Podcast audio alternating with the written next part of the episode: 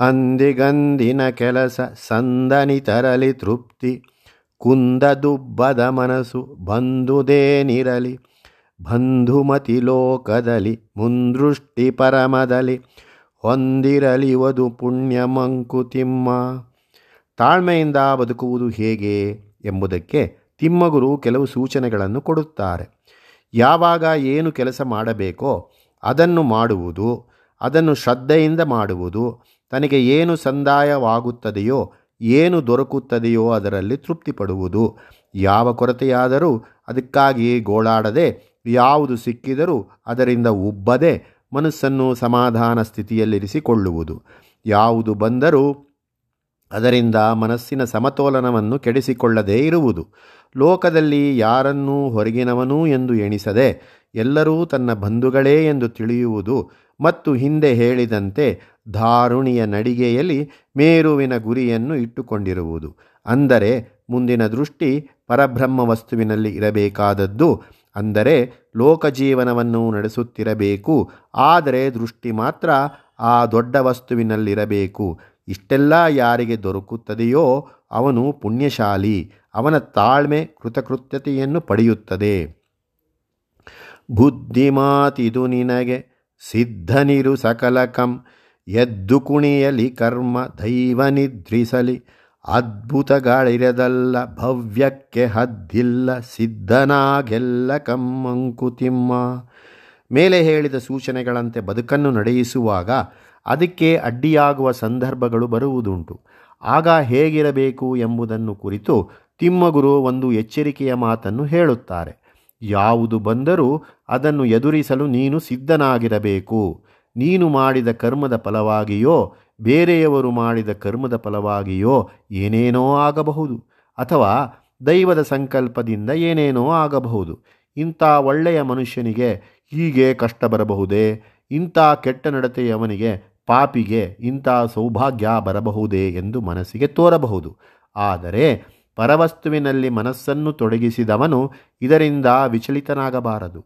ಹಾಗೆಯೇ ಅದ್ಭುತಗಳೂ ನಡೆಯಬಹುದು. ತಾಯ್ವಾನ್ ಎಂಬ ದ್ವೀಪದಲ್ಲಿ ಭೂಕಂಪವಾದಾಗ ಎರಡು ಬೆಟ್ಟಗಳೇ ಮಾಯವಾಗಿ ಹೋದವಂತೆ.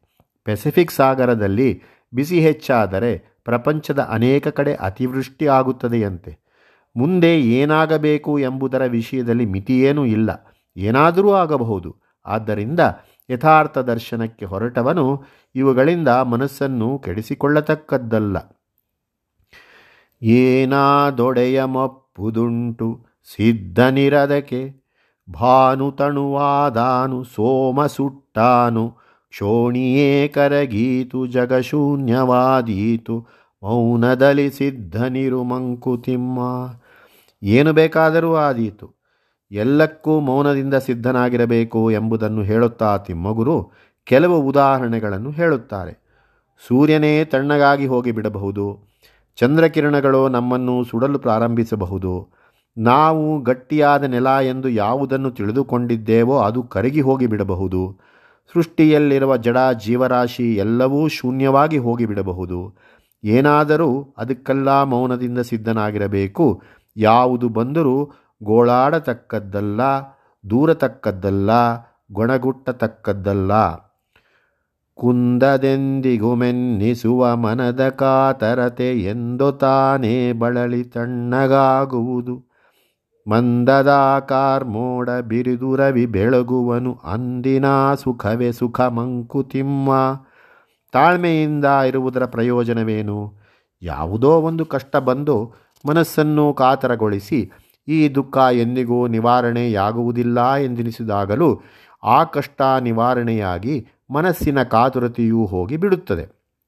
ದಟ್ಟವಾಗಿ ಕವಿದಿರುವ ಕಾರ್ಮೋಡ ಮಳೆಯನ್ನು ಸುರಿಸಿಯೋ ಮಳೆಯ ಗಾಳಿಯ ಹೊಡೆತಕ್ಕೆ ಸಿಕ್ಕಿ ಕರಗಿಯೋ, ಮುಂದೆ ಹೋಗಿಯೋ, ಸೂರ್ಯನ ಕಿರಣ ಪುನಃ ಕಂಡುಬರುತ್ತದೆ. ಕಾರ್ಮೋಡ ಎಂದೆಂದಿಗೂ ಇರುವುದಿಲ್ಲ. ಹಾಗೆ ಕಷ್ಟ ನಿವಾರಣೆಯಾದಾಗ ನಮಗೆ ಸಿಗುವ ಸುಖವೇ ನಮಗೆ ದಕ್ಕತಕ್ಕದ್ದು. ಅಂಥವೆಲ್ಲ ಮೀ ವಿಷಯೇಂದ್ರಿಯದ ಸಂತಾಪವ ಮುಗಿಯುವುದೆಂಬುದಲ ಪುಣ್ಯ. ಎಂತೋ ನಿನ್ನಾಜ್ಞೆಯಿನೋ ತಾಂ ಸೋತೋ ಬೇಸತ್ತೋ ಶಾಂತಿ ಒಡೆಯಲಿ ಕರಣ ಮಂಕುತಿಮ್ಮ. ಎಲ್ಲಕ್ಕೂ ಒಂದು ಕೊನೆಯಿದೆ ಎಂಬ ಮಾತು ಇರಲಿ. ಆದರೆ ಲೋಕದ ವಿಷಯಗಳಿಂದ ಆಕರ್ಷಿತವಾಗುವ ಇಂದ್ರಿಯಗಳ ಆಸೆಗೂ ಒಂದು ಮುಗಿವುಂಟು ಎಂಬುದೇ ಒಂದು ಪುಣ್ಯ. ನಾವು ಯಾವುದಕ್ಕೆ ಆಸೆ ಪಡುತ್ತೇವೋ, ಅದು ಸಿಕ್ಕದೇ ಹೋದಾಗ ಇಂದ್ರಿಯಗಳು ಕೊಡುವ ಕೋಟಲೆ ತಾಪ ಅಷ್ಟಿಷ್ಟಲ್ಲ. ಅದಕ್ಕೂ ಒಂದು ಮುಗಿವುಂಟು ಎಂಬುದೇ ಒಂದು ಒಳ್ಳೆಯ ಸುದ್ದಿ. ಯಾವುದೋ ಒಂದು ದಿನ ಹೇಗೋ ನೀನು ಕಷ್ಟಪಟ್ಟು ಅವುಗಳನ್ನು ಹತೋಟಿಯಲ್ಲಿ ಇಟ್ಟುಕೊಳ್ಳುವುದರಿಂದಲೋ ಅಥವಾ ವಯಸ್ಸಿನ ಕಾರಣದಿಂದಲೋ ಅಥವಾ ರೋಗ ರುಜಿನದ ಕಾರಣದಿಂದಲೋ ಇಂದ್ರಿಯಗಳು ತಮ್ಮ ಪಟುತ್ವವನ್ನು ಕಳೆದುಕೊಂಡು ಅಥವಾ ಸುಖ ಸಾಕು ಎಂಬ ಭಾವನೆಯಿಂದಲೋ ಇಂದ್ರಿಯಗಳು ಶಾಂತಿಯನ್ನು ಪಡೆಯಲಿ. ಇಂದ್ರಿಯ ಸುಖಕ್ಕೆ ಒಂದು ಮುಗಿವು ಬಂದಾಗ ಮನಸ್ಸು ದೊಡ್ಡ ವಿಚಾರಕ್ಕೆ ತನ್ನನ್ನು ತೊಡಗಿಸಿಕೊಳ್ಳಬಹುದು. ಶೀತಾಲೆ ಸಿಡಿಬು ಶಿಶುಗಳ ಕುಲಕಿ ತೆರಳುವುದು. ಪ್ರೀತಿ ಕಾಮನೆಗಳಿಷ್ಟಿಷ್ಟು ಬೆಳೆದವರ ಯಾತನೆಗಳಿಂ ಕುದಿಸಿ ಕುಲುಕಿ ಬಳಿ ಕಾರುವವು. ಕಾತರತೆ ಕಳೆಯ ಸುಖ ಮಂಕುತಿಮ್ಮ ಇಂದ್ರಿಯಗಳು ಹೊರಗಿನ ಪ್ರಪಂಚದ ವಸ್ತುಗಳಿಂದ ಆಕರ್ಷಿತವಾಗಿ ಅವುಗಳನ್ನು ಹೊಂದಬೇಕೆಂದು ಕಾತುರ ಪಡುತ್ತದೆ. ಅದು ಜೀವವನ್ನೇ ಕುದಿಸಿ ಅಲುಗಾಡಿಸಿ ಬಿಡುವ ಕಾತುರತೆಯೂ ಆಗಬಹುದು. ಅದು ಪ್ರೀತಿಯಾಗಿರಬಹುದು, ಕಾಮವಾಗಿರಬಹುದು. ಆದರೆ ಅವು ಜೀವವನ್ನು ಯಾತನೆಗೆ ಒಳಪಡಿಸಿ, ಕುದಿಸಿ, ಕುಲುಕಿ ಎಂದೋ ಒಂದು ದಿನ ಆರುತ್ತದೆ. ಮಕ್ಕಳಿಗೆ ಶೀತಾಲೆ ಸಿಡುಬು ಬಂದು ಅವುಗಳನ್ನು ತೀವ್ರವಾದ ಸಂಕಟಕ್ಕೆ ಒಳಪಡಿಸಿ ಬಳಿಕ ಬರುತ್ತದೆ. ಒಂದು ಸಲ ಸಿಡುಬು ಬಂದರೆ ಅದು ಇನ್ನೊಮ್ಮೆ ಬರುವುದಿಲ್ಲವಂತೆ. ಹೀಗೆ ಪ್ರೀತಿ ಕಾಮನೆಗಳಿಂದ ಬೆಂದು ಅದು ಆರಿದ ಮೇಲೆ ಜೀವ ಪಕ್ವವಾಗುತ್ತದೆ. ಅದರ ಕಾತುರತೆ ಹೋಗುತ್ತದೆ. ಜೀವ ನೆಮ್ಮದಿಯನ್ನು ಪಡೆಯುತ್ತದೆ. ಹೀಗೆ ಇಂದ್ರಿಯಗಳ ಕೋಟಲೆಯು ಜೀವಕ್ಕೆ ಸಂಸ್ಕಾರವನ್ನು ತಂದುಕೊಡುವ ಒಂದು ಮಾರ್ಗ. ಜ್ವರ ಬಂದು ತನು ಬೆಂದ ಯಾತನೆಯ ಮಾತೇನು? ಉರಿಬೇಗೆ ಇಳಿಯೆ ಹೊಸ ಹೊಸ ಬನಾನರನು? ಕರ್ಣತಪನೆಗಳಲಿಯೇ ಕಾರಣವದೇನಿರಲಿ ಮರುಜನ್ಮವಾತ್ಮಂಗೆ ಮಂಕುತಿಮ್ಮ.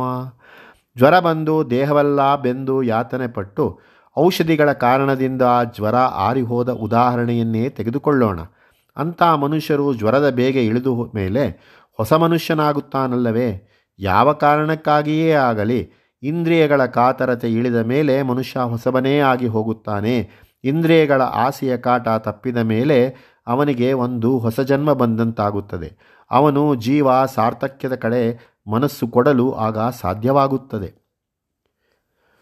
ಹುಲ್ಲಾಗು ಬೆಟ್ಟದಡಿ, ಮನೆಗೆ ಮಲ್ಲಿಗೆಯಾಗು, ಕಲ್ಲಾಗು ಕಷ್ಟಗಳ ಮಲೆಯ ವಿಧಿ ಸುರಿಯೆ, ಬೆಲ್ಲ ಸಕ್ಕರೆಯಾಗು ದೀನ ದುರ್ಬಲರಿಂಗೆ ಎಲ್ಲರೊಳಗೊಂದಾಗು ಮಂಕುತಿಮ್ಮ ಶ್ರೀಮದ್ ರಾಮಾಯಣದಲ್ಲಿ ರಾಮನ ಗುಣಗಳನ್ನು ವರ್ಣಿಸುತ್ತಾ ವಾಲ್ಮೀಕಿ ಮಹರ್ಷಿಗಳು ರಕ್ಷಿತಾ ಜೀವಲೋಕಸ್ಯ ಸ್ವಜನಸ್ಯ ಚ ರಕ್ಷಿತಾ ಶ್ರೀರಾಮನು ಲೋಕದ ಜನವನ್ನು ಹೇಗೆ ರಕ್ಷಿಸುತ್ತಿದ್ದನೋ ಹಾಗೆಯೇ ತನ್ನ ಜನವನ್ನೂ ರಕ್ಷಿಸುತ್ತಿದ್ದನು ಎಂದು ವರ್ಣಿಸಿದ್ದಾರೆ. ಊರಿಗೆ ಉಪಕಾರಿ ಮನೆಗೆ ಮಾರಿ ಎಂಬ ನಾಣ್ಣುಡಿಗೆ ಹೊರತಾಗಿದ್ದವನು ಶ್ರೀರಾಮ. ತಿಮ್ಮಗುರು ಈ ವಿಚಾರವನ್ನೇ ಈ ಪದ್ಯದಲ್ಲಿ ಹೇಳಿದ್ದಾರೆ. ದೊಡ್ಡ ಬೆಟ್ಟದ ಕೆಳಗೆ ಬೆಳೆಯುವ ಹುಲ್ಲು ದೀನತೆಯನ್ನು ತೋರುತ್ತದೆ. ತಾನು ಮಾಡುವ ಕೆಲಸ ತನ್ನ ಸ್ಥಿತಿ ಬೆಟ್ಟಕ್ಕೆ ಸಮಾನವಾದುದಲ್ಲ ಎಂಬ ಅರಿವು ಅದರ ಜೀವನದ ಸಫಲತೆಗೆ ದಾರಿಯಾಗುತ್ತದೆ. ಆದ್ದರಿಂದ ಲೋಕದ ಸೇವೆಯಲ್ಲಿ ತನ್ನದು ಎಷ್ಟು ಸ್ವಲ್ಪ ಭಾಗ ಎಂಬ ಅರಿವು ಯಥಾರ್ಥದರ್ಶಿಗೆ ಇರಬೇಕು. ಹಾಗೆಯೇ ಅವನು ತನ್ನ ಮನೆಯಲ್ಲೂ ಮಲ್ಲಿಗೆಯ ಸುವಾಸನೆಯನ್ನು ಸೂಸುವಂತೆ ಮನೆಯ ಜನರಿಗೂ ಬೇಕಾದವನಾಗಿ ಅವರಿಗೆ ಸಂತೋಷವನ್ನು ತಂದುಕೊಡಬೇಕು. ವಿಧಿ ತನ್ನ ವಿಕಟ ಆಟದಲ್ಲಿ ಕಷ್ಟಗಳ ಮಳೆಯನ್ನೇ ಸುರಿಸಿದರೂ ಎದೆಗುಂದದವನಾಗಿ ಕಲ್ಲು ಹೇಗೆ ಮಳೆಯ ರಭಸವನ್ನು ತಾಳಿಕೊಳ್ಳುತ್ತದೆಯೋ ಹಾಗೆ ಮನೋಧಾರ್ಢ್ಯವನ್ನು ಬೆಳೆಸಿಕೊಳ್ಳಬೇಕು. ಅವನು ದೀನರೂ ದುರ್ಬಲರೂ ಆದವರಿಗೆ ಬೆಲ್ಲ ಸಕ್ಕರೆಯಂತೆ ಇರಬೇಕು, ಎಂದರೆ ಲೋಕದ ವಿಷಯದಲ್ಲಿ ಸಹಾನುಭೂತಿ ಉಳ್ಳವನಾಗಿರಬೇಕು. ಅವನ ಮನಸ್ಸು ಕಠಿಣವಾಗಿರಬಾರದು, ಆರ್ದ್ರವಾಗಿರಬೇಕು. ಹೀಗೆ ಅವನು ಎಲ್ಲೆಲ್ಲೂ ಬ್ರಹ್ಮವಸ್ತುವನ್ನು ಕಂಡವನಾಗಿ ಎಲ್ಲರಲ್ಲೂ ತನ್ನ ಐಕ್ಯತೆಯನ್ನು ಕಂಡುಕೊಳ್ಳಬೇಕು. ಏನಾನು ಮಮ್ಮಾಡು ಕೈಗೆ ದೊರತು ಜಗವ ನಾನೇನು ಹುಲು ಕಡ್ಡಿ ಎಂಬ ನುಡಿಬೇಡ ಹೀನಮಾವುದು ಮಿಲ್ಲ ಜಗದ ಗುಡಿಯೊಳಗದಿ ತಾನ ನಿನಗುಹುದಲ್ಲಿ ಮಂಕುತಿಮ್ಮ ಬ್ರಹ್ಮವಸ್ತು ತನ್ನ ಆನಂದಕ್ಕಾಗಿ ವಿಶ್ವವಾಗಿ ತೋರಿಕೊಂಡಿದೆ ಎಂದು ತಿಮ್ಮಗುರು ಹೇಳುತ್ತಾ ಬಂದಿದ್ದಾರೆ. ಆದ್ದರಿಂದ ಇಲ್ಲಿ ಹೀನವಾದ ಕೆಲಸವೂ ದೊಡ್ಡದಾದ ಕೆಲಸವೂ ಯಾವುದೂ ಇಲ್ಲ. ಇದೆಲ್ಲವೂ ಬ್ರಹ್ಮನ ಊಳಿಗವಾಗಿ ನಡೆಯಬೇಕಾದದ್ದೇ. ಆದ್ದರಿಂದ ತಿಮ್ಮಗುರು ಹೇಳುತ್ತಾರೆ ನಿನಗೆ ಯಾವ ಕೆಲಸ ದೊರೆತರೂ ಅದನ್ನು ಶ್ರದ್ಧೆಯಿಂದ ಸಮರ್ಥವಾಗಿ ಮಾಡಬೇಕು. ನಾನು ಹುಲುಕಡ್ಡಿ ಕೆಲಸಕ್ಕೆ ಬಾರದವನು ಎಂಬ ನೈಚ್ಯಾನುಸಂಧಾನವೂ ಬೇಡ. ನನ್ನ ಸಾಮರ್ಥ್ಯಕ್ಕೆ ಈ ಕೆಲಸ ಚಿಕ್ಕದು ಎಂಬ ಸೊಕ್ಕು ಬೇಡ. ಬ್ರಹ್ಮದ ಆಲಯವಾದ ಈ ವಿಶ್ವದಲ್ಲಿ ಎಲ್ಲರೂ ಕೆಲಸ ಮಾಡಬೇಕಾದದ್ದೇ, ದೊಡ್ಡದು ಚಿಕ್ಕದು ಎಂಬ ಗಣನೆ ಮಾಡದೆ ಎಲ್ಲರೂ ದುಡಿಯಬೇಕಾದದ್ದೇ, ಎಲ್ಲರಿಗೂ ಇಲ್ಲಿ ಒಂದು ಸ್ಥಾನವುಂಟು. ದಿನ ದಿನವು ಕುಸಿದು. ಕಟ್ಟಿಸಿಕೊಳ್ಳುವ ಗುಡಿ ವಿಶ್ವ ಜನರೆಲ್ಲರ ಗುಡಿಯ ಕೆಲಸದಾಳುಗಳು. ಮನೆಯೇನು, ನಾಡೇನು, ಕುಲವೇನು, ಮಠವೇನು, ಎನಿಸೆಲ್ಲವದೆ ಎಂದು ಮಂಕುತಿಮ್ಮ. ಈ ವಿಶ್ವವೆಂಬುದು ಬ್ರಹ್ಮನ ಆಲಯ. ಇಲ್ಲಿ ಮನೆ, ನಾಡು, ಕುಲ, ಮತ ಮುಂತಾದವು ಬ್ರಹ್ಮವಸ್ತುವಿನ ಲೀಲೆಯ ಭಾಗವಾಗಿ ಹುಟ್ಟುತ್ತವೆ, ಬೆಳೆಯುತ್ತವೆ, ವಿಕಾರ ಹೊಂದುತ್ತವೆ ಮತ್ತು ನಾಶ ಹೊಂದುತ್ತವೆ ಮತ್ತು ಪುನಃ ಹುಟ್ಟುತ್ತವೆ. ಜನರೆಲ್ಲರೂ ಈ ಹುಟ್ಟುನಾಶಗಳಲ್ಲಿ ಪಾಲುಗೊಂಡು ಅಲ್ಲಿ ಕೆಲಸದಾಳುಗಳಾಗಿದ್ದಾರೆ. ಆದ್ದರಿಂದ ಈ ಬ್ರಹ್ಮದ ಆಲಯದಲ್ಲಿ ಎಲ್ಲರಿಗೂ ಕೆಲಸ ಉಂಟು ಅಲ್ಲಿ ನಮಗೆ ಕೆಲಸವಿಲ್ಲವೆಂದು ಯಾರೂ ಹೇಳಲಾಗದು. ಆದರೆ ನಮ್ಮ ಕೆಲಸವೆಲ್ಲ ನಮಗಾಗಿಯಲ್ಲ, ಬ್ರಹ್ಮವಸ್ತುವಿಗಾಗಿ, ಬ್ರಹ್ಮದ ಆನಂದದಲ್ಲಿ ಪಾಲುಗೊಳ್ಳುವುದಕ್ಕಾಗಿ ಎಂಬ ಅರಿವು ನಮಗಿರಬೇಕು. ಆಶೆಗಳ ಕೆನಕದಿರು ಪಾಶಗಳ ಬಿಗಿಯದಿರು ಕ್ಲೇಶದ ಪರೀಕ್ಷೆಗಳಿಗೆನ್ನ ಕರೆಯದಿರು. ಬೇಸರದ ಪಾತಕ ಸ್ಮೃತಿಯ ಚುಚ್ಚದಿರ್. ಎನುತೀಶನನು ಬೇಡುತ್ತಿರೋ ಮಂಕುತಿಮ್ಮ ಈ ಬ್ರಹ್ಮದ ಆಲಯದಲ್ಲಿ ಕೆಲಸ ಮಾಡುವಾಗ ನಮಗೆ ಅಲ್ಲಿ ಕಂಡುಬರುವ ಬ್ರಹ್ಮವೈಭವವನ್ನು ನೋಡಿ ಅದು ನನಗೆ ಬೇಕು ಎಂಬ ಆಶೆ ಬರಬಹುದು.